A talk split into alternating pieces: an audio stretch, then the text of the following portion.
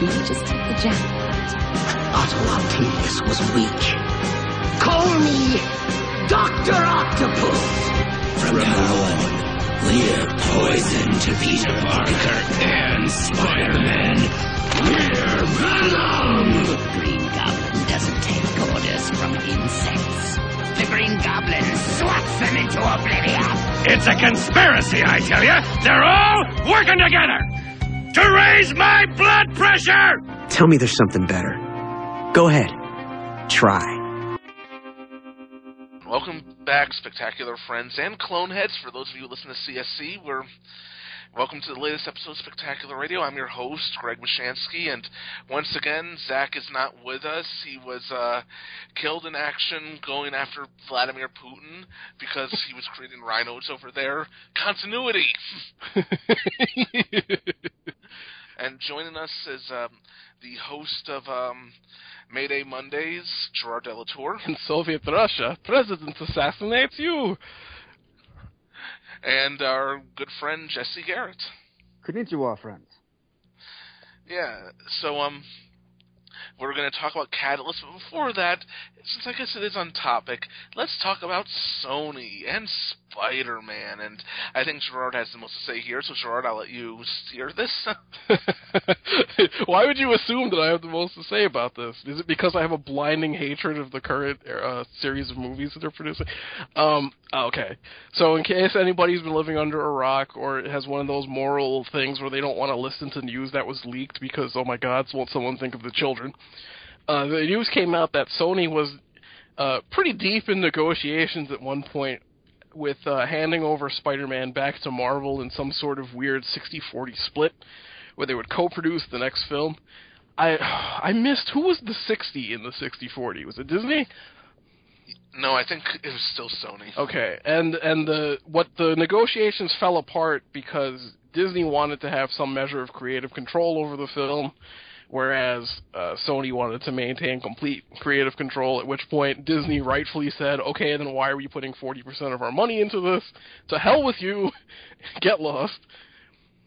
And uh, when this leaked out, it was uh, uh, quite a splash, should we say, among Spider-Man fans, because it indicated a willingness that Sony may be admitting that this current series of films is somewhat of a fiasco, and they're trying to get to wash their hands of it somewhat.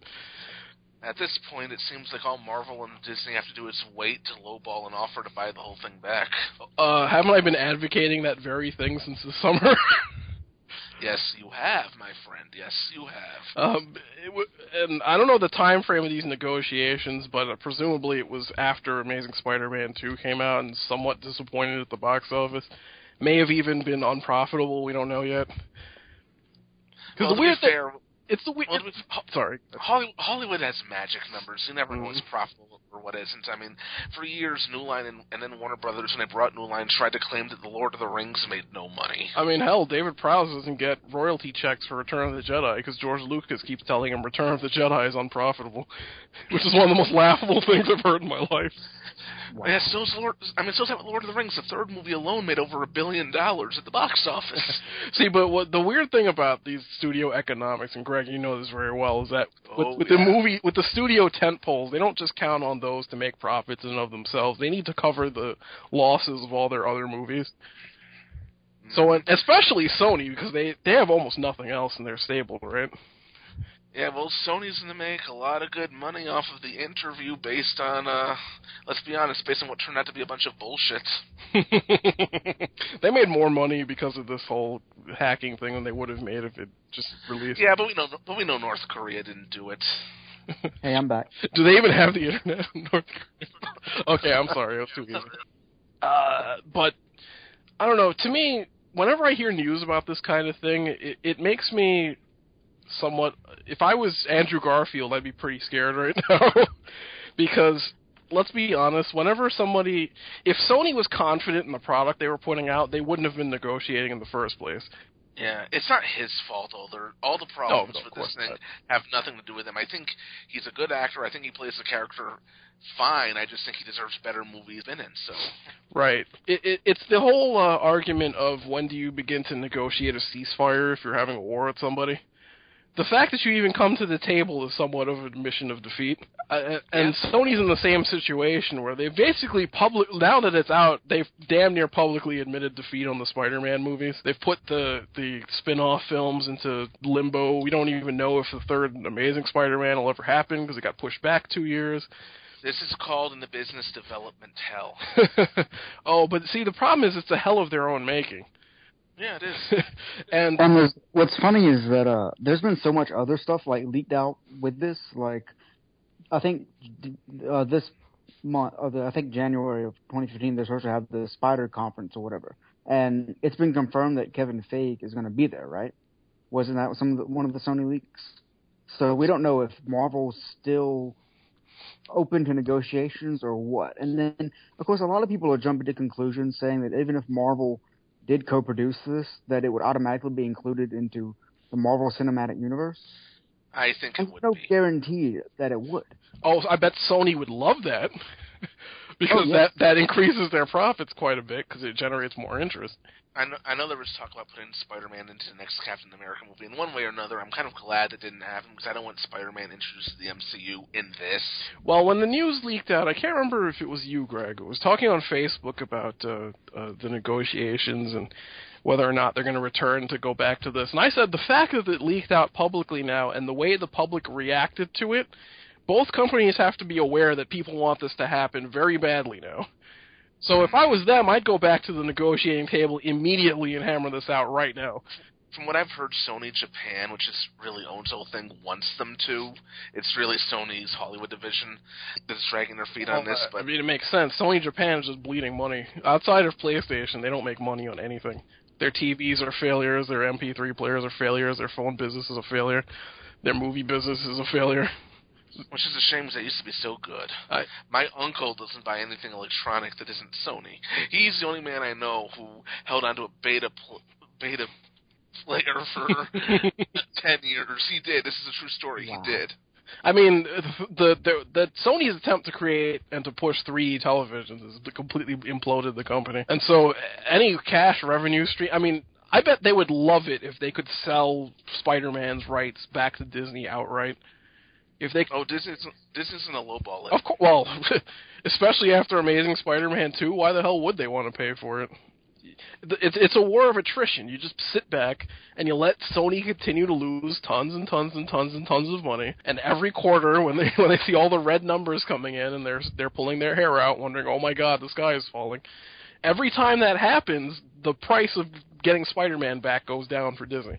See, I do hope that if it does go back, I would love for them to keep Garfield. That's the only thing I think that they should keep. Oh, there's no way in hell that's happening. Sorry, Jesse. See, I don't I mean, know I- why though. I, I don't know I- I- what I- what would cause that. Be, uh, ego. If you just bought something with the you know X amount of dollars, you wanted to make it yours now. Completely. Okay, so say like in not- theory, you think they buy the rights to Wolverine without asking Hugh Jackman to come back to it? That's a little different situation though, because Why? Wolverine's only been played on screen by one actor, whereas you've Where already had a couple of Spider-Man's different. more bat. Yeah, you've had a couple of different Spidey's- Spideys already.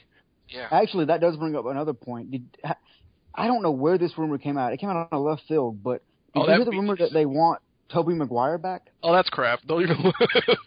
Somebody probably just made that up to get some hits. That's that's what I, that's what I had. I was reading some article and I was like, wait, what? Wha- How? I don't even think, don't think he would do. wants to- I don't think he would either. No. I mean, granted, his career hasn't gone anywhere since then, but But still, what is he now? Fifty? no, it was 38, I think. Something like that. I can't remember. hmm Yeah, he's too old to play Spider-Man, according to Marvel. hmm well, that's yeah, that was what I read that they want to go with a different approach, and I was like, Okay, let's, I don't well, believe let's be that they do that. Yeah, neither do I. Neither do I. I mean, I honestly at this point I don't know who I would want to play him, but um, I mean, I'm I liked Garfield as the character. I just wish he had better material to work with. I think if he'd given him a perfect Spider-Man script, he would have nailed it. But um, again, he didn't write the script. I mean, uh, and I don't think he's being paid all that much to do this, but I have no idea. So Yeah. Unfortunately, he's not in the situation Maguire was in. no, he's not. Which was, I think they only had Toby for one movie. And then they had to Yeah. renegotiate after the first one, so he took him to the bank, of course. Mm. Especially in the interim time when Seabiscuit came out was also a huge hit. And, yeah, different story. I don't know if she mentioned it yet, but our podcast's good friend contributor Jennifer L. Anderson nearly ran over Tobey Maguire with her car while he was filming Seabiscuit. Why am I not surprised? I'll have her tell that story next time we record together. If she hasn't already, I'll double check. But okay. And um, I'm also of the opinion, in a perfect world, and sadly, perfect worlds don't exist. Disney Marvel would have had the movie rights, and Sony would have kept the TV rights. so where we would currently be on what, like season eight of Spectacular? I'd It have ironic the Met. that it's ironic that we don't want D- D- Marvel to have the rights to the animation, but everybody wants them to have the rights to their live action. Well, because their TV department is a complete clusterfuck. see, see, at this point, they've already generated uh, a track record of the, in the movies. That's good. It's not spotless, of course, because you know the Incredible Hulk exists, and those two Thor Hey, like were, those two two Thor movies were kind of crap, but at least in my opinion. But the point is that they have way more hits than they have misses. So I think at this point, especially right in this exact moment where they're at the height of their power, so to speak, I think now would be the time where they could probably make it work the best. Yeah. Because let's be honest, this is like we're sitting on top of a huge bubble that's on the verge of bursting at any moment. I mean, they're going to have to do something after Infinity War. I mean, because after Infinity War, it looks like the heroes are having movies are the second stringers. Uh, not to mention Robert Downey Jr. isn't getting any younger. No, they're going to keep him as long as they can, and I don't even know how much longer that is. He's doing Iron. He's doing Captain America three. He's doing both Infinity War movies. I think that's it. Yeah. Well, yeah, but he was supposed to. What was it? Uh, Avenger. Originally, Iron Man three was supposed to be it. Then he signed for the Avengers, and now, yeah, Cap two, Cap three. I mean, Yeah, I understand he took a pay cut for Avengers two, so that his co-stars would get raises. Who knows? That's what I heard. I think injecting Spider-Man into the MCU would would be kind of one, one thing to to top it and take it to another level than what it is now because it's already yeah, huge. but I would also wait until after Infinity War is over because that's the big finale towards what they've been building up from the beginning. This whole huge conflict with Thanos. After that, I mean, it'll be Doctor Strange, Captain Marvel, Well, have they announced any films after Phase three? Inhumans. That's oh, that is okay. I thought that was Phase three. or is that it, or is that Phase Three? I don't know, but that, those are the characters who are going to get sequels up after this because, and they're going to want a bigger name. And Spider-Man coming in after this whole th- big thing with Thanos, where everyone else sort of rides off into the sunset, is how I would handle it. Yeah, I mean, at that point, it's almost like a soft reboot. Because I honestly, I, I wouldn't, I don't want Spider. I don't, I wouldn't like the idea of Spider-Man being introduced to the Marvel universe so late in the game, and be Same. Unless he, so- unless he anchors the next phase of movies, because we're just talking about how scary it would be to have a Marvel universe without Robert Downey Jr. and so Captain America, or There you go. If Yeah, you have but don't- Spider-Man, there's there's Yeah. the big bullet in your gun. in the But has Spider-Man ever I- been that good, like on the Avengers in the books? He's always just kind of there. No, he he's doesn't not really do anything. yeah. Oh my gosh! I was sitting there waiting for somebody to notice. Yep, A uh, blind- yeah. a blinded- a- a blind- there was a blinding flash of light. He had survived his encounter with the Balrog. He had survived his encounter with Vladimir Putin. It is Joiner the White. we were making Lord of the Rings related jokes about your demise earlier. Zach, you got Oh, to was be I Gandalf? and- Yes, you got to. Yeah, you got to be Gandalf. Enjoy it. Hey, at least I'm being played by Sir Ian McKellen. Yeah, you're, so you get to be Magneto also. I get, yeah, I get to be Magneto, uh, which is which is not a bad, not a bad uh, trade off. And you got to Yeah, go to are you war with Putin. Yeah, how are you doing, Zach? Uh, I am tired. I am worn out, but I am okay. Yeah, we were just we just finished um, the Invisible Hand earlier. Oh, by the way, listeners, we recorded these things back to back. We were we were just about to talk about catalysts. Yay! Did you watch it? Uh, uh, this is the Green Goblin episode, so yes, Yes. I've watched. excellent, excellent. Is there anything more you want to say about the whole Sony Disney leak thing? or, uh, Zach's probably wondering why the hell we were just talking about that. no, no, no. I mean, it's it's it's it's relevant. I think we're learning a lot more about the Disney Marvel relationship uh, now, and even what it was back in back when this show was being produced. I mean, it's it's it's been a strained relationship to say the least. Um, given that Avi Arad is still um, in charge now at Sony, and That given that he was once charged, We'll see how was- we'll see for how long with all this stuff coming out. uh, you know, it's it's kind of funny because he was in charge of Marvel Studios before Kevin Berjake took over, and now he's over at Sony. This whole Sony business is is it, it's boggling to me, but you know, I've read a bunch of the clickbaity stuff that's been going around, and like I've like I think I said this on Facebook a couple weeks ago on my personal Facebook that until I see something more concrete, it's just rumors, and you can't Yeah. um, you can't. I mean, we can sit there and speculate all day, but we and we we are more privy to the information about how the relationship with Marvel and Sony works now, thanks to these leaks. than we were even a year ago, but it's always been contentious because Spider-Man is their number one character. I mean, and for God's sake, it was on the, it was on the masthead for the character was on the, was the face of the company for 30, 40 years, And, I, and now yeah. it's not. And I mm-hmm. imagine Marvel and Disney, Disney would love to have their flagship character there. And as I was saying, after this whole thing with Thanos is over, the movies are going to be headlined as sequels to Second Stringer movies. Doctor Strange, Captain Marvel, The Inhumans, etc. They're going to want a bigger name to be a face for this, and that's Spider-Man. Yeah, I think they have a better relationship with Sony than they do Fox. Oh God! Oh well, I mean, Fox is just doing everything in their power to screw Disney at this point. So Um, yeah. Victor Von Doom, hacker. Uh, Actually, the, we're the, this the Fantastic. Four reboot. The, fa- the Fantastic Four reboot is just. There there isn't been any good buzz out of this thing. Does, does it, is anybody even aware that it's coming out this year?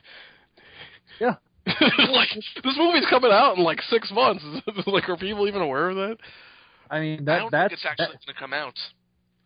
You, you might see a trailer, just like we saw for the Roger Corman Fantastic Four movie, but Which ironically actually has a pretty decent script if you've seen it. oh god, well, and the I mean, for the time period that it was re- uh, done, it, it, the the costumes are actually pretty good. No, come on, stop it! Don't be silly. Oh, Doom Well- looked better in that than they did in the two Fox movies. Let's go for a I- spin. Sorry, every time somebody mentions those movies, I have to. Yes. Yeah, I mean the thing the thing kind of looks goofy, but I mean again, you got to take into account it is 1992. He's also a giant orange rock monster, so I think looking goofy is part of the deal. Yep. Clobbering Todd. Looks better than a than the crumpled up tinfoil Doctor Doom that is in the leaked images. Oh god. Looks like yeah, that don't even. Ugh. Please tell me you're going to CGI that, Fox. Please. I don't know. I mean, it, it just it looks like it just looks horrible, and and Well, you Like can't I say it looks it's- horrible. We've seen nothing of it. well, I mean, of the leaked images we've seen of Doom, that looks horrible. But Well, you know, yeah, until we see a trailer, aren't I- indicative. Yeah, I'm holding off judgment until a trailer, but I mean, it's probably Well, gonna suck balls. Based on what we've been told about Doom in this thing, it's gonna. Su- I mean, Doom Nothing. is tailor made for the movies. I mean, he's a dictator of his own country. He's got magic. He's got robots. He's got a time machine. Why can't the movie studios play with this shit? You can do anything with him. I- uh, th- okay, okay, Darth Vader. The basis of Darth Vader is Victor Von Doom. yep. Yeah, How pretty much. How can you screw that up? I mean, you take all the best parts of of Vader, you put it in Doom, you add a you add a you know the magical aspect. I mean, there's so much you could have done. And I actually liked Julian McMahon, or yeah, Julian McMahon was his name. Uh, the Yes, Yeah. I Yeah, actually liked. I actually liked him as an actor, and I thought, well, you know, he kind of looks the part with the with the face shield, and but the script was just so awful in both films. Hey, you know, I gotta be honest. I kind of like the second one. I'll say the second one's a much of- better movie. Well, yeah, because the second one. The, the- here's the thing, and I think this is why uh, uh, Incredible Hulk worked so well. They didn't. I was just spent the last like 20 minutes talking shit about that movie. well, well, one of the things I liked about Incredible Hulk is it didn't take you through the origin through half the movie. It took you through the origin in the first five minutes with the credit sequence. Yeah, that's because everybody. That, no, but that's because everyone knows the origin of the Incredible Hulk because they've seen it on TV in the 70s, 80s, 90s, and in a film that was released only five years earlier. at New York Comic Con 2010, I was there at a panel that DeFalco did with did with uh, Kevin Cushing from some of us used to podcast with, and um, we were there. And DeFalco at one point was talking about the movies, and he said he doesn't need to see the Fantastic Four's origin, and we just run it over the opening credits, and then hey, let's go fight Doctor Doom. Right. Right. I mean, I, honestly, the way I would do this is that I wish Marvel would get the rights back, and Doom's origin is a pretty big story Well, in, if, if, in if and of this, itself. if this if this goes as badly as everybody thinks it's going to go, there's no question Marvel's getting the, the rights back Yeah. because they're going to expire. Uh, but it won't have. Uh, see, but the problem is we don't know the details. I'm assuming it refresh, it refreshes the clock because they just made another movie. Well, Marvel will get the rights back, but it won't be another four or five years, right? Yeah, but isn't that the exact same reason they were rushing a new Daredevil movie into production and it didn't get made? And isn't that the reason they made the original Fantastic Four in '92, I think, yeah, that is. 94, But, by the way, but yeah. '94? but if it were, yeah, but if it were up to me, the way I would do this, especially with Doom's story being so big, if they ever do get the rights back, and don't tie Doom's origin to the FFs, don't have them go up there with them. Do a separate Doctor Doom movie that sort of leads into it. Then do an FF movie where they fight him. Like have Doom. You can base it on the or, the Kirby origin books of Doom, whatever. You Even have a built-in villain for that, Mephisto. Right. I mean, you, Yeah, but- you've mm. you've probably heard me argue a million times. If you want to do the Fantastic Four in movies, make it a '60s period piece. How cool would that be? It would make it unique right off the bat because they have no no such superhero movies exist. And then you could do then you could Ant-Man. use Doom's time machine to bring them to First present class. day. Yeah, yeah. they're- I kind of like mean, that idea too. Do a 60s period piece, and then you have them flash forward to the present day with with the time machine aspect. Sure, you can do anything. I guess the point is that you you run the risk of with all these superhero movies, it starts getting a little too samey. Yeah. Especially since ninety percent of them are taking place in the same universe. Right. Yeah, you gotta differentiate it a little bit, and that would help. Yeah. You know what wouldn't Anyway. help? Making Doctor Doom a computer hacker with crumpled up tinfoil for armor. No, make make Doctor Doom the Vladimir Putin of the MCU. Yeah. Better idea. Make Vladimir Putin the Vladimir Putin of the MCU. yes. Why the hell not? I will blow up your Death Star. I mean, I Yeah, don't know unli- Yeah, un- unlike Kim Jong Un, Vladimir Putin actually has internet access. of course. Where else would he pi- post all those awesome pictures of him tackling bears and fishing without a shirt on? because you know he's only five foot four, or some shit like that. what do you imply? Really? Yeah, he's he's very short. I've been I told. did not know that. Well, that's well, I'm sitting here thinking, isn't Jesse five foot four? he's got very good photographers then. but anyway, uh, Hey, shall we I'm move five five. Oh, sorry. All right. Well, e- either way, he's taller than Jason, who's approximately four foot eight. Yeah, he's he's a midget though, so you know. he's not gonna like that. oh, like Jason listens to this podcast. Every time I make fun of his height, I creep the height downward slightly, so it's, he gets shorter every time I tell the joke. He's the Incredible Shrinking. Yeah, Jason, we love you. if He's- you're listening, he's which I know you're not. Yeah, there you go. Yeah, Jason, if if you're listening, we love you, but we know you're not. now after that, to a twenty plus minute tangent. All right, time to t- talk about why we're all here to begin with. Um, let me pull up my. Okay, here it is. Catalysts. On the night of Midtown High's fall formal, Harry Osborn arrives at his date, Glory, Glory Grant, and some of the football team along with their dates in a stretch limo.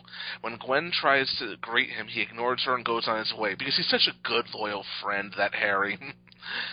Soon, Peter arrives and stuns everyone, everyone on his date, Mary Jane Watson, who who he introduces to the group. Flash Thompson tries to ruin the date by mentioning the bet he and Peter had. Mary Jane is unscathed by the idea of the bet and tells Flash she hopes he has the legs for the cheerleader outfit. Harry then then I'm sorry, it's just that I, I'm, I'm sitting here thinking Flash having the legs for a cheerleader outfit. Oh. I'm thinking of him in the comics now. Oh, oh, oh no. Oh, hey, you know what? Weisman actually wrote an issue of Flash with, without legs, so there you go. It, it oddly comes together somehow. Yeah, it does. It does. And hey, okay, Harry goes off to get some punch and overhears Glory getting back together with Kenny, looking dashing in his tuxedo T-shirt. Don't tell me you don't have one of those. I don't. uh, I, I I don't either, there, Gerard, because you know. Oh, because I sure don't. Oh, let me tell you something. I've, have you, I've seen photographs of Josh Keaton's wedding. He got married in a tuxedo T-shirt. nice. really, really. he is Harry is mortified and runs to his locker where he drinks a vial of a green formula called Globulin Green. Ooh. It's a lie. It's actually Ecto Cooler. I've missed that stuff. Meanwhile, meanwhile, a mysterious and psychotic supervillain called the Green Goblin breaks into Oscorp late at night, and in front of Doctor Octavius steals Oscorp's tech flight glider. After modifying the glider into a more demonic visage, the Goblin flies off and attacks a group of thieves who are working for the Big Man. Uses stolen money as incentive for them to come work for him, and they accept. Now armed and with personal henchmen, he crashes and holds up a black tie dinner party orchestrated by L. Thompson Lincoln. Lincoln is unimpressed and sticks his guards on the Goblin and his pumpkin heads, but they are defeated easily. Air Force Colonel John Jameson, having accompanied his father J. Jonah Jameson to the party tries to fight them as well, but is taken down. Peter is contacted by the Daily Bugle to go take photographs of the holdup at the party, and is forced to leave MJ, who understands as it is his job. Peter arrives at the party and as, as Spider-Man, where he is greeted by Lincoln. At first, Spider-Man thinks Goblin is simply working for the big man, but it's confirmed otherwise. Goblin tries to convince Peter to no, Spider-Man, he doesn't know he's Peter, to join him, but is turned down and the two proceed to fight.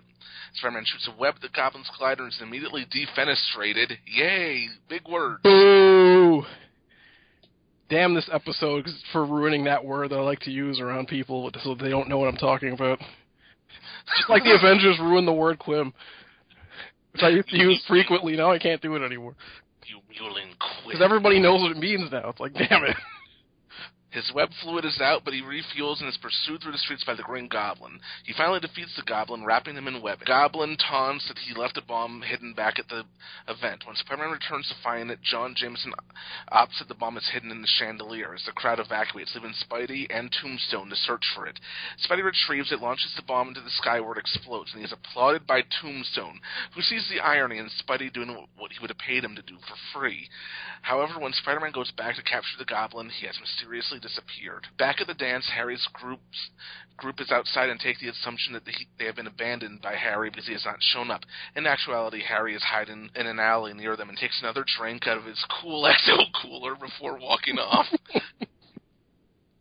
Soon after, Peter returns to find the dance almost abandoned, except for MJ, who is dancing with another boy. Downtrodden, he is reassured when MJ walks up to him and tells him she saved the last dance for him. Aww. And that's Catalysts. Again, Jesse, since you're the newbie to the show, what are your impressions about this episode? I liked it for the most part, um, except for the Green Goblin stuff. Oh, you didn't like the Goblin action? No, well, it seemed it seemed very familiar to what I'd seen before. It seems like it harkens back to the Raimi films a lot. Oh, the whole thing where he tries to get Spider-Man to join him is right, except That, without the um, laughable staging. Yeah, oh yeah. Without the laughable staging and then the fact that their masks can actually emote. There's that. There's the whole, uh, you know, he gets like I think a, some, a very similar cut to he got in, he got in the film, and he even calls him the Emerald Elf, which is a line from the Spider-Man One video game. Oh yeah. Which I guarantee you Weisman has not played because he's not a gamer. Josh Keaton was the voice of Spider-Man, except that he wasn't. yes, he was. Yeah. There you go. But um, Emerald Elf is an obvious insult, so we're gonna let that. Oh one yeah, slide no, out. no, no, I'm not, yeah, I'm definitely not saying it, but it's like that that added to the to familiar, familiar familiarity with that. Right. spite of everything that you've done for them, eventually they will hate you. Goblin never says that throughout the course of the entire series. Good. Join me. Um, I'm sorry, I watched Clear and Present Danger the other day, and Willem Dafoe was in that, and I just kept laughing every time he was on screen. That's funny. I watched Platoon the other day, and I kept laughing every time Willem Dafoe was Vietnam Jesus. I'm sorry, Willem Dafoe. I just can't unsee it now. I'm sorry, Jesse. yeah. So yeah, the Goblin. Um, I did like the scenes. I, I like the scenes of him by himself when he's not with Spider-Man because that's a lot of stuff we don't. I guess I haven't seen before. I haven't seen in any of the films. Him kind of gathering his his troops up and him just being an overall like threatening presence at the party. Like we get to see him off of the glider for a little bit, which is always cool. I always enjoy seeing that. And we figure out that's where he hides the bomb, which is which is a nice little bit of foreshadowing. I do have a question about Jameson or John Jameson though. I'm not very familiar with the Air Force but do they do they make astronauts? Like what? Um, at the NASA. early in the early part of the space program, yes, because they they just Yeah. needed people that were pilots. So the the space program was actually part of the Air Force, and then after a while they decommissioned it and made the made it a civilian That's what I thought. So I, I guess it's Yeah, just but- a throwback to his origin, right? Yeah, but I could also, I could also see John Jameson making that career change as well. But but I mean, but it also is the fact that when the comics first introduced him, I think the the military may have still had at least partial control. I can't Yeah, remember the, when. the 60s in the 60s, yeah, because I mean John Jameson's first appearance was actually issue number one of Amazing. right. So I think um, I think they changed over in the late fifties. Don't quote me on that, but considering it's Stan Lee, he probably just goofed up and thought it was still. well, I mean, and okay, let's let's be honest. If if John Jameson's in his late 30s and he's been in the Air Force since he was 18, there's a possibility that he could have taken early retirement and then went into the space program, but still had his rank as colonel. right. Because that's what I'm saying. They they introduced him as a as a colonel, so I was like, okay, is he is he still Right. presently military? But but I mean, you know, that's that's He still wears his dress Nothing uniform and yeah. I did like his introduction though. Um, he's always a character. That, I think he got the Shaft in the uh, the Raimi movies. Pretty bad. oh god, I forgot he was even in them. You know. Yeah, I, I- and he came off as kind of dumb in the Raimi movies. uh, I like him in Spider in Spidey too, but I mean, I like him too. I'm just saying he kind of came off as uh, not all that bright. well, I mean, he was just there to be the competing love interest that we barely saw. So Yeah, I mean, he was only he's only in the film for tw- like 20 minutes. right. At most. By the way, I just looked it up. Uh, N- uh, NASA was inaugurated uh, on uh, January 29, 1958. Okay, there you go.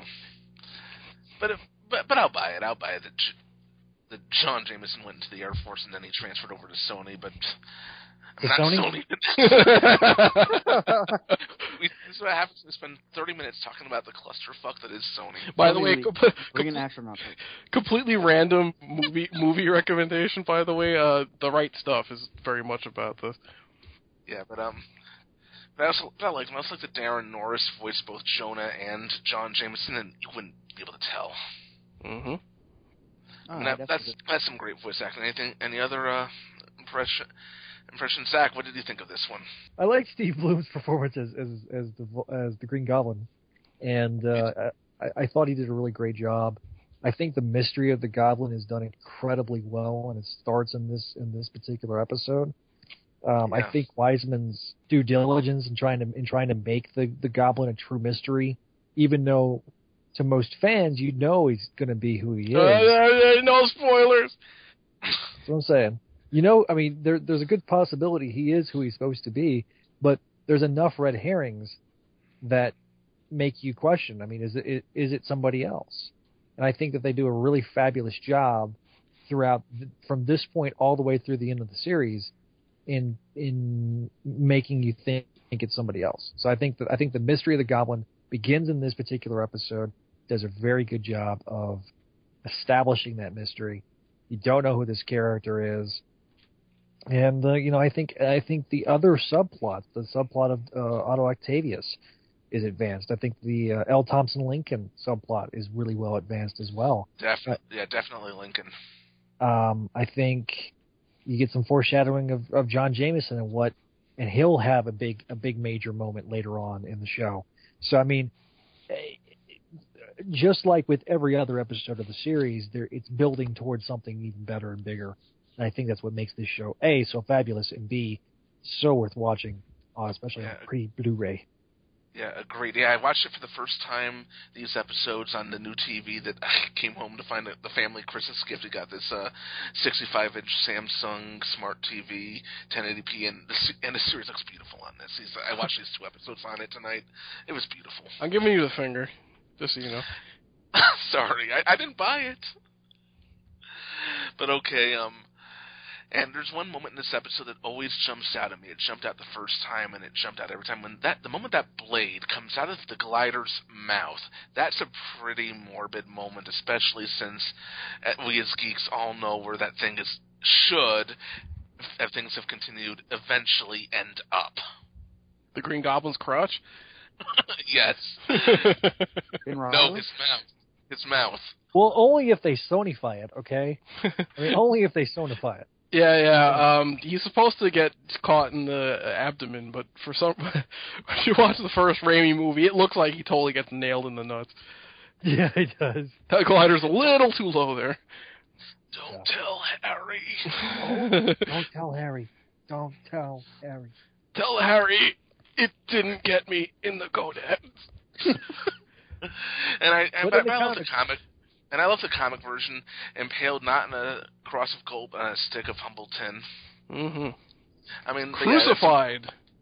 Yeah, but that's a more the thing, and I'm look, yeah, crucify him, and I'm looking at that blade on it, and I'm thinking the Fox censors would have, Fox Kids censors would have hated that blade. Oh, it, it, it would have had either some kind of laser, or or or it would have had a it would have ran into somebody and they would have been teleported someplace. Yeah. It would have it would have had a teleporter on it. Well, that would have been kind of impossible to do since since the uh, the faceplate on both the Hobgoblin and Green Goblin's gliders was completely flat. yeah, I mean, this glider actually looks aero, a little bit aerodynamic. Right. And um, but like I said, I, I like the blade. I like the face and this thing. This is a design, not necessarily the Goblin's costume, which I do like, but I kind of wish this glider design was incorporated into the comics. Mm, yeah, like a Well, I mean, giant. it won't The glider really it had happen. a consistent design. No, Yeah, kind of- not really. In the I comics, mean, you mean? remember it was a flying broomstick to begin with. Yeah. Yes. Yeah. Then it was that gray thing with the uh, flat face. The flat face has been pretty consistent. Yeah, um, and then there's been some more pointed faces. I, I remember the uh, obviously the the the Ross and Drew run. And didn't they have more of a? It wasn't a flat face when Harry had it, was it? Yeah, it was. That's right. That's right. With uh, Sal Buscema, it was a flat face. Yeah, depending on who was drawing it. I know it had a different design when Ramos and then later uh, Terry Dodson drew it. Yeah. But overall, it's been fairly consistent. I mean, one of the more consistent designs in comics, anyway. I really enjoy the Goblin in this episode. He's my favorite villain. I remember before this episode actually aired, about half an hour before it aired, I was on Instant Messenger waiting for it to come on. I I just woken up Saturday morning. Jen IMs me. She has worked on the show, uh, as everyone here knows, and uh, she's like, Green Goblin, are you excited? But she knew I was a Goblin fanboy, and I said, Oh yeah, yeah I am. And I was excited and kind of half dreading it because I was thinking, What if, what if they screw up? Oh, Greg, remember back in the days when we were young enough to get up before noon? Yes. well, I do. Well, I do occasionally when I work now, but oh my god, I don't want to talk about my job. Let's move on from there. Well, you know, you know, I, even now that I'm unfortunately unemployed as of yesterday, I uh, I still woke up at six forty-five in the morning. I was like, oh man. Zach, you're not unemployed. You were fighting a Balrog, and you fell into a chasm, and then he went after Vladimir Putin and came back and joined the white. You're fighting the good fight, Zach. I am fighting the good fight, pounding the pavement, pounding pou- pounding Vladimir Putin into pavement. while while you also have you're, you're also carrying a boombox that's playing "You're the Best Around" on it. Wait, wait, wait. Does this mean that Vladimir Putin is Sauron? Yes. Okay, you know, you know what's funny? They were going to build a Eye of Sauron like thing in uh, Moscow to celebrate the premiere of the new Hobbit movie, and Vladimir Putin apparently got it was appalled and said no. This is too over the top. We cannot do this. They'll start making fun of me more than they already am. no, Vlad, it's too on the nose. Well, you know, I am Sauron, but don't tell anybody. yes, yes, okay, but um, but I like As I drink my vodka. yes, and um, I really liked it, it, even more now, especially after Gerard and I had dinner with her that night. Mary Jane, I mean, just and when you meet Vanessa in person, she is that person. She is like that. Very cool, very laid back, and I loved how she under how she totally understood that Peter had had to go to work and didn't hold it against him because I tend to think that's how MJ would be, and I really suspect this version of MJ knows he's Spider-Man like she did in the comics. Once again, think though, com- common theme though. We just never got around to finding out. Yeah, but I, I I think it's pretty obvious to me, especially um, she's I mean she's cool, but she's very cool about it. Sure. And I and um, there's this Did they line establish that that I they're neighbors in this? no, but Ann, Anna Watson lives next door. Okay. Mary Jane still lives with her parents, but she occasionally stays with her aunt. Yeah, which I think in uh, season two she actually moves in with Aunt Anna. No, she doesn't. She's still just staying there. I mean, we didn't get that. Uh, tr- I think we would have eventually got it. Again, running theme with the show, but but um, not not quite yet. But, but she is staying Right. at uh Anna's house in group therapy, which is episode ten. But we'll talk about that in a f- few months. and um, there's this one line she has with Rand Robertson. It's Randy, right? Very. And I'm watching this. I'm like, wow, no one caught that. I mean, there's double entendres, but there's no double to that thing. That's a single. yeah, yeah. I mean that that's like right on the nose. I think I think I think Weisman probably is is, uh, and we'll talk to him about it. But uh, I think he was shocked that they even made through the censors. Yeah. But this is something we didn't talk about last month, but we talked about it with Greg and Vanessa and how they the network did not want Mary Jane to say face a tiger, you just hit the jackpot because they felt it made her sound too conceited and then one of the compromises at one point was, Oh you you can have Peter think to himself, face it tiger, you hit you just hit the jackpot and the entire time Greg is talking about this, I'm thinking, Oh my god, the internet would have hated you if this happened. Oh yeah, oh yeah. And you know what would have happened? He would have got on the internet and been like, "This wasn't my fault. This wasn't my fault. This wasn't my fault." But it would have been a black mark on the show because that's an iconic moment that you just can't screw up. And thankfully, he won that fight. yeah, I mean, there, there's certain fights that you you got to fight for, and, and uh, it it seems like he, there's very few times that he's had to have, at least in the conversations that I've we've had with him so far, that he's had to have a real big knockout dragout fight hmm over something. I'm- But, w- I but think we've there got were some, but we'll get. Yeah, we've got a lot more episodes. I'm sure we'll find some conflict. at least so. Yay! But um, I but I but I love Mary Jane. I've always been fairly critical of how she's been portrayed in other media, and I was really and I'm really happy with this version of MJ. This is the MJ that I've always wanted. I'm sitting here listening to all that Greg's saying and realizing that he's really going to hate me, and he's finally getting around to what I have to say about it. Gerard, who had dinner with a nice lady, be nice. I didn't just have dinner with her. I tasted her tater tots, man, Yes, and they did. were delicious. You really did, guys. That's They not were a wrapped- euphemism. I don't. They were wrapped in bacon. Bacon. really Yeah, Greg, Greg, Greg, Greg, Greg. You meant bacon. Stop. Stop. Stop what? I'm not talking Tell to it anybody to her. specifically. Tell her to. All right, Gerard. What's Okay. All right, Gerard, go on. Let's get this over with. you know, you know, Mary Jane is my favorite supporting character in comics. She's one of mine. character I love dearly. And you know that I, I, I really like Vanessa Marshall. She's really cool. It was great to meet her in person because she really is a really spectacular lady. No pun intended. Um, I don't like this interpretation of Mary Jane. For one reason, one reason only. Between the way she acts, dresses, and sounds, she is a little too mature for the age she's supposed to be. Especially her voice. Have you been to a high school lately, Gerard? I can't answer this question without possibly raising legal issues. Okay, I'm good. He's been the ho- He's been the hobo right outside school grounds drinking a bunch of scotch. Okay. I have a van parked outside. All right, Oh. about about about ten years ago, when I was working at Barnes and Noble, I was about twenty three at the time. Time there was this girl who would come into the bookstore a lot, and she, and she hung. She would come out. She, she would flirt, and um, we eventually went to dinner. I asked her out, and so we're at Applebee's, we're eating, and we're talking at one point, and eventually she talks about about how she's a sophomore. I'm like, oh, a sophomore in college, and she said, no, a sophomore in high school. she had a pretty deep husky voice. She had, uh, I'm going to sound really awful here, and I hate what I'm about to say, but she had boobs bigger than my head, and all I'm thinking was, okay, I'm picking up the check. I'm saying goodnight. Don't lie and tell anyone that I touched you. uh, So when it comes to the way MJ is portrayed here, yeah, I believe it. And as for the way this MJ dresses, again, have you been to a high school lately? Yeah. I have to agree with Gerard here. She struck me as like yeah, like mid twenties, as opposed to the other characters who came off Like, as legitimate. I think more 18. I think she was, you know, kind of skirting the edge of, you know.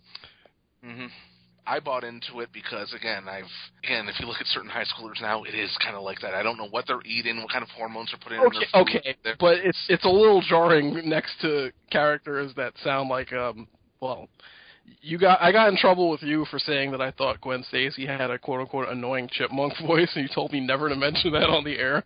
Sorry, I We're on the air, dude. Yeah, I know. Sorry, I just mentioned it again. So when you have characters that sound like her and Liz, and then you throw MJ in there, MJ is jarringly older than the rest of them. At least, Yeah, I don't think it's necessarily just the the looks of the character; it's her her, her cadence and the way she speaks. right. It's it's as if they threw in like the mid twenties Mary Jane that we got in the co- uh, we have in the comics, and they just threw her into high school with the rest of them. I don't know. Well, I mean, it's it's a minor nitpick. I guess. Except that it kind of taints the character in my eyes forever. Because every time she starts talking, I'm like, uh, how old are you? It reminds me of that scene in Not Another Teen Movie where, uh, that one chick walks in and they're like, what's she doing here? Didn't she graduate like four years ago? Same thing. Mary Jane, what's, what the hell is she doing here? Anyway, Anyway, I, I loved MJ. Greg, I'm this. sorry. I'm just saying, for me, Vanessa's voice for MJ was the voice I always had in my head while reading the comics without knowing what that voice was. Well, it's- it's- I agree. If she was in her mid 20s. Fair Well- enough, fair enough, but I don't care. I loved her as MJ, so yeah. I'll take her over the 90s MJ any day of the week, though. Mhm. Any of the other MJs. uh, yeah. Well, uh, Spider-Man Unlimited, Mary Jane, you only got she only got like four lines, and it was that was Jennifer Hale. yeah, it was Jennifer Hale. So, so you know, I mean, you can't really judge her on that all that much. It did sound it did sound weird having Felicia Hardy's voice coming out of Mary Jane. Love you, Jennifer Hale. Uh, Jennifer Hale is voice acting royalty. Yep. And I've been, yeah, but but yeah, and I like I said, I really love the Goblin here. I love the voice. I love how he go. It gets really deep and then really high pitched at times. To it's manic like the character is. I mean, he's kind of unpredictable. He's a psychopath. It's also good for the mystery that you're not having the character played by one of the uh, other voice actors who's playing any of the possible Goblin candidates. Yeah, yeah, that's true. And I and I remember this. I remember when I was at one of the gathering conventions, and Spectacular Spider-Man was still in development. They hadn't actually, um, it hadn't aired yet. This is summer of 2007, and we're talking to Greg and. And he's and I asked him, what, what characters have you cast? And he mentions Norman Osborn. And I say, oh, good, does this guy do a good Green Goblin as well? And he says, we haven't cast Green Goblin yet. I'm like, you just cast Norman Osborn. I'm like, we haven't cast Green Goblin yet. I'm like, what? And he wouldn't say anything more. I'm like, what the hell are you talking about? And then when the episode show aired, I'm like, oh. That's a classic Obi Wan answer. Mhm. It's true from a certain point of view. Yeah. yeah, but it's more true this time. But yeah, It's a, it's but it's a very good technique. It reminds me of uh, um, they did the same thing in Mask of the Phantasm, where the Phantasm had a different voice than the person who ended up Sta- being. I just Stacey bought that yesterday or a couple days ago on DVD. Stacy, yeah, Stacy Keach is the voice of the Phantasm, and uh, Dana Delany's voice of Andrea Beaumont. And I love Stacy Keach because I'm a huge fan of the sitcom Titus. So when I watched Mask of the oh yeah, he was Titus's dad, right? yes, he was. he had every awesome line in that show. hmm But yeah, and I, a moment that I really loved in this was every time, every moment that Tombstone was on screen, especially when instead of fleeing like a coward, like a coward, like most villains would tend to, he stays and he helps look for the bomb. My party, my mess. It's a very, to harken back to another villain Weisman has written, a very David Xanatos moment. Right. And then there's that scene where he just applauds him, and it's uh, I love this version of Tombstone. I mean, I know it's he is a placeholder for Kingpin. We all know that, and it would have been Wilson Fisk. Probably should have been Wilson Fisk, but I can't complain with, about what we got. No, no, really not. And I liked the '90s version of, of Tombstone because it really was like the comic book version. But this one's Yeah, very um, um, slim, like uh, stripped down and, and and a little more of a boss. Like he, you know, Yeah, I mean, I cannot think of anyone who I would have preferred to see in this particular role if they can't use Wilson Fisk. I mean, what other mob bosses are there? There's Hammerhead, there's Silvermane. Silvermane shows up later, but Right. What about least, uh, uh, Don Silvio? Sorry, I'm just trying to think of all the crappy mob boss stand-ins we got in the late '90s. yeah. So I think for a formidable crime boss that can take Spider-Man on Spider-Man on hand-to-hand. Tombstone was the perfect substitute. The owl. the owl. I don't think we have the rights to the owl. He's a Yeah, daredevil. the owl I think was tied up tied up with Daredevil. And would we really want to see that guy with his uh, green cape and uh, What are you talking red about? That would be awesome. Actually, yeah. Now that I say it, it would be. Think ab- think about it with the uh, second season of Daredevil. Actually, now that I think about it, didn't they use the owl in the '90s show? Yeah, he was he was in like Yeah, one did. scene. One thing. Will anyone else stand it against me? You, Hammerhead, or you, Owl? Of course, Hammerhead seemed like he was his own crime boss there. And the next time he appears, he's working for Silvermane. Right. he made he made one too many bets on the horses, and he had to go back to working for Silvermane again. It happens. Yeah, but um, and uh, Jameson has a moment here I like where he calls Robbie, and then he says, "No, I'll cover this myself and save a few bucks." Oh, and uh, maybe you should call the police, like an afterthought. I mean, this is a great episode. I thought the uh, fight was really well choreographed. I love that scene where the Goblin leaps over the roof, and Spuddy's like, "Wow, just wow." You know, I made a complaint in the previous episode that uh, I thought the fight went on too long. This fight is probably uh, of equal length, and the only difference is this one works because we got to see it staged a lot differently, where it takes place on a wide range of locations. Hmm Right. I mean, It's, a, I mean, it's, it's an expansive fight. It's not a it's not a close quarters fight. I mean, it's it's well boarded. I love that scene where he's just swinging and the goblin rams him from between a couple of buildings. I mean, it's uh, it's also there's a lot more variety to it. The goblin has a lot of weapons, and I remember when this episode first aired, and some people on a forum, which I will not name, were like, "Those finger lasers are stupid. Why did they make those up? When did he ever have those?" ever, ever, Like, like, dude, he had the forever. sparklers. He had the sparklers in the Ditko Lee Ditko run. Yeah, which were kind of weird there. Although here they actually seemed like actual weapons. Yeah, yeah. The, the sparklers I mean- were like, "Hey, look! I just I just put a sparkler in my finger." Oh, It All those sparklers, yeah, all those Sparklers. sparklers became more formidable weapons as the um as the comics progressed. But yeah, and I I can't remember mean, the I- last time he used those. I'm sure he, I'm sure he's used them in, in within the last few years because But Dan I- Slott was I mean- just continuity porn. did Um, he use I, them I don't remember. Superior?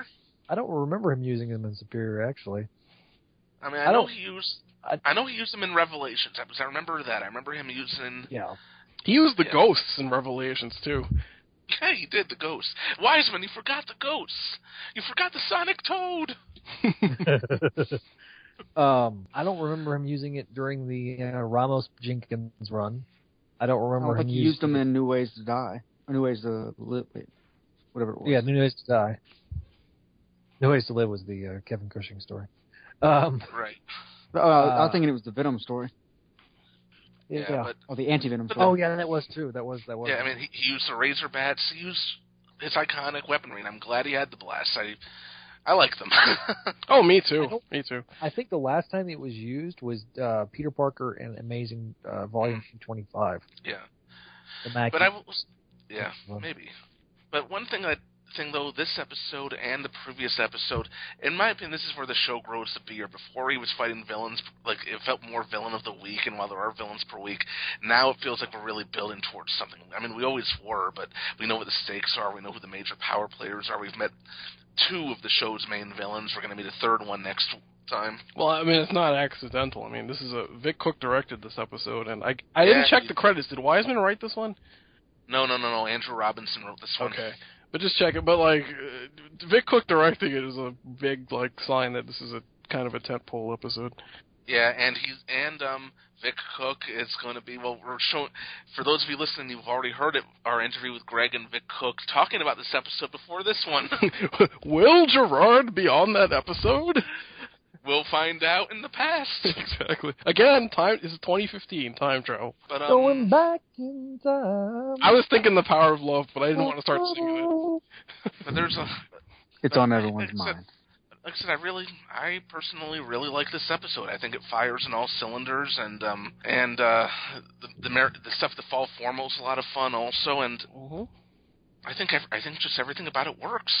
Yeah, this is one of those episodes that comes along every so often where you, where it's hard to criticize any significant element of it. Yeah, I know. I just spent the ninety percent of what I said in this episode is either non sequiturs or complaining about Mary Jane. But to be honest, this is a very very good episode.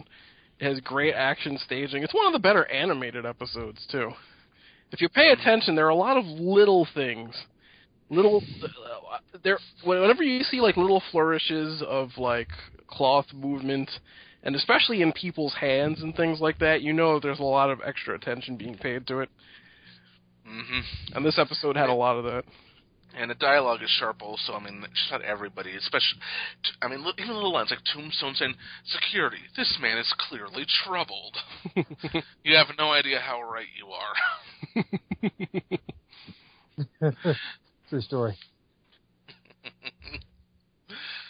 I mean, and just and and the banter is great also. I mean, it's like after all this time, we have a villain that can keep up with Spidey and the banter. Yeah, I thought I thought that was really well done throughout the entire. Really, this episode and throughout the entire series. Yeah. Yeah, but this is also the first episode where he's fighting somebody that isn't either old or a lunkhead. right? I mean, other than the shocker. Yeah, other than the shocker, yeah. Well, this is one of the this he is one of Spidey's big bats. I mean, it's always been even in the comics, it's always been the Goblin, Doc Ock. As much as I hate to say it, Venom, Uh, Kingpin, and Hobgoblin. mm-hmm. Is there anyone you would add to to, to that? Uh, I wouldn't put Kingpin up there. Kingpin's always been more of a Daredevil villain for me. he goes back and forth though. He's whenever he what, Yeah. the, he's a Daredevil villain mostly, but whenever he shows up in Spider-Man, you know it's serious business. Yeah. Yeah, yeah. Um, did the Scorpion ever make an appearance? I can't remember off the top of my head. No. Make way for the Scorpion. We got a mention of Mac Gargan, but that was it. Okay, that's a lot. So I mean, those really are the only three. Maybe Sandman or maybe Hydro Man do the Sand Mud Monster. what the hell are you talking about? There was the story with. Sandman and Ar- Sandman and Hydro Man and did the giant mud monster that attacked New York? I know. What the hell is coagulated. that? Just no.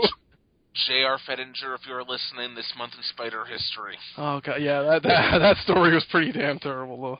Oh, the Len, Yeah, he. he that Len Wayne run in general was terrible. On second uh, thought, that was we don't, that was actually Mark JR, Wilson, don't, yeah. I don't know, JR, Was it? we, since we don't hate you, don't do that. was that actually Wolfman, or I thought it was Len Wayne? Oh well. No, it was Danny O'Neil. Yes. Okay, you're right. I'm sorry, I was confusing Danny O'Neil and Len Wayne. You're right. Uh, Mud, Danny Mud, O'Neil. Yeah. Mudman from the creator of Ra's al Ghul. hey, look, man, sometimes people got to pay the bills. Yes, they do. Yeah, that was a very that was oh that run. That was one of the just mediocre runs in Spider-Man's history up until fairly recently. Especially since it came right between Wolfman and Stern, right? yeah, it's it's sandwiched right between Wolf and Stern. Wolfman's like awesome, awesome, Yeah. and then you're like, all right, Denny O'Neil. I mean, he kicked butt on Batman, and then you're like, uh, no, go home. You're drunk. yeah. One one thing though, I do like that this episode harkens back to the old days where the Goblin did want to take control of the gangs. I mean, that was that was always fun for me and for me, and I do like they left out the part where, although it could have been epic also, where okay, this is our, my master plan. I'm going to go to a movie studio. We're going to trick them into trick BJ Cosmos into making a Spider-Man movie. We're going to fly Spider-Man out to Hollywood, drive out into the Nevada desert, and then when his back is turned, we'll hit him with a rock. I still that joke from Bertoni from Amazing Spider-Man Classics. I don't know what it was with Stan Lee and Spider-Man being jumped in a movie set because he did the same thing in the comic strip too in the first couple of years. He also did it in the Fantastic Four comic with Namor making him. Yeah, he did. I don't know what the hell Stan's problem was. He just wanted to be in Hollywood, and they're like, Stan, Stan, Stan, just go, just just go, get out of here. I just why I, millionaire hairdresser Bryce Bountiful, I'm Spider-Man. Ugh. It's one of my favorite panels from the comic strip. It's just so terrible. oh my god! Oh my god! Quick, um, what the heck was Mysterio's name in that? Because they didn't, they hadn't given him a name yet in the comics, and he had to come up with his own. It was like Hadley Harper or something like that. I don't know. Um, uh, Catalyst. it's late. I'm, I'm, and, Yeah. and I sound drunk, but I swear to God, I haven't had a, a, a drop. no, no, I'm, I'm having a great time. yeah, I think we should start, you know, kind of Okay, we should begin wrapping up. Any other thoughts in this episode from anybody? Uh, if you would you call this the quintessential episode of the show to this point? Yes. Okay, To this point, yes. because I would absolutely agree with you. The- the- Of the first seven episodes, this is definitely the best one. Well, Yeah, yeah. oh, uh, that and the pilot, I think, are, are the two Yeah. best ones. Yeah, I, I would say. I mean, uh, we're gonna give grades. A plus. Uh, yeah, A plus. I mean, there's, there's there's very very little wrong with this episode, so uh, definitely an A plus. It's definitely one of the high points of the, uh, particularly of the first season. Yeah, it's an A for me too. Jesse. Uh, I'm okay. I was gonna say a B plus. Boo this man! Uh, I know. I'm, I, I know it's not unanimous. Uh, Yeah, I, I don't know if it's my yeah. favorite episode, but I will say that it, it feels like the most important episode so far. Because kind of piggybacking Okay. on, on what Greg said, it was it, it does seem like things are, are kind of locked down. You can kind of see where the direction is going to go. Hopefully, good yeah, and I idea think of this really, the beginning of the season. you know, you can split this obviously in, in three or four ways, and but you can definitely split it in two ways. This is the second half of the first year. Now everything pretty much has been established already, and this mystery will carry on through the rest of this year and into next. So, it, yeah. it, it, Spidey, yeah, Spidey, if you thought your life was difficult before, it was a cakewalk compared to what's coming. yeah, I- think So- that's a good way to end the, end the episode there, Greg. Yeah, I think so too. So, um, Zach, we're glad to have you. Jesse, Gerard, thank you for joining me. And um, I thought this was a very good review, and I, it was fun. It was fun, guys. But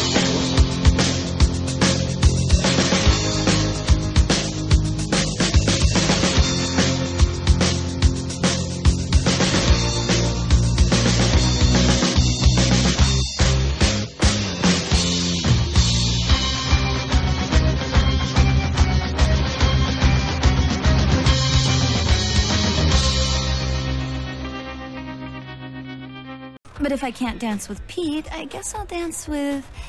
It's Randy, right? Very.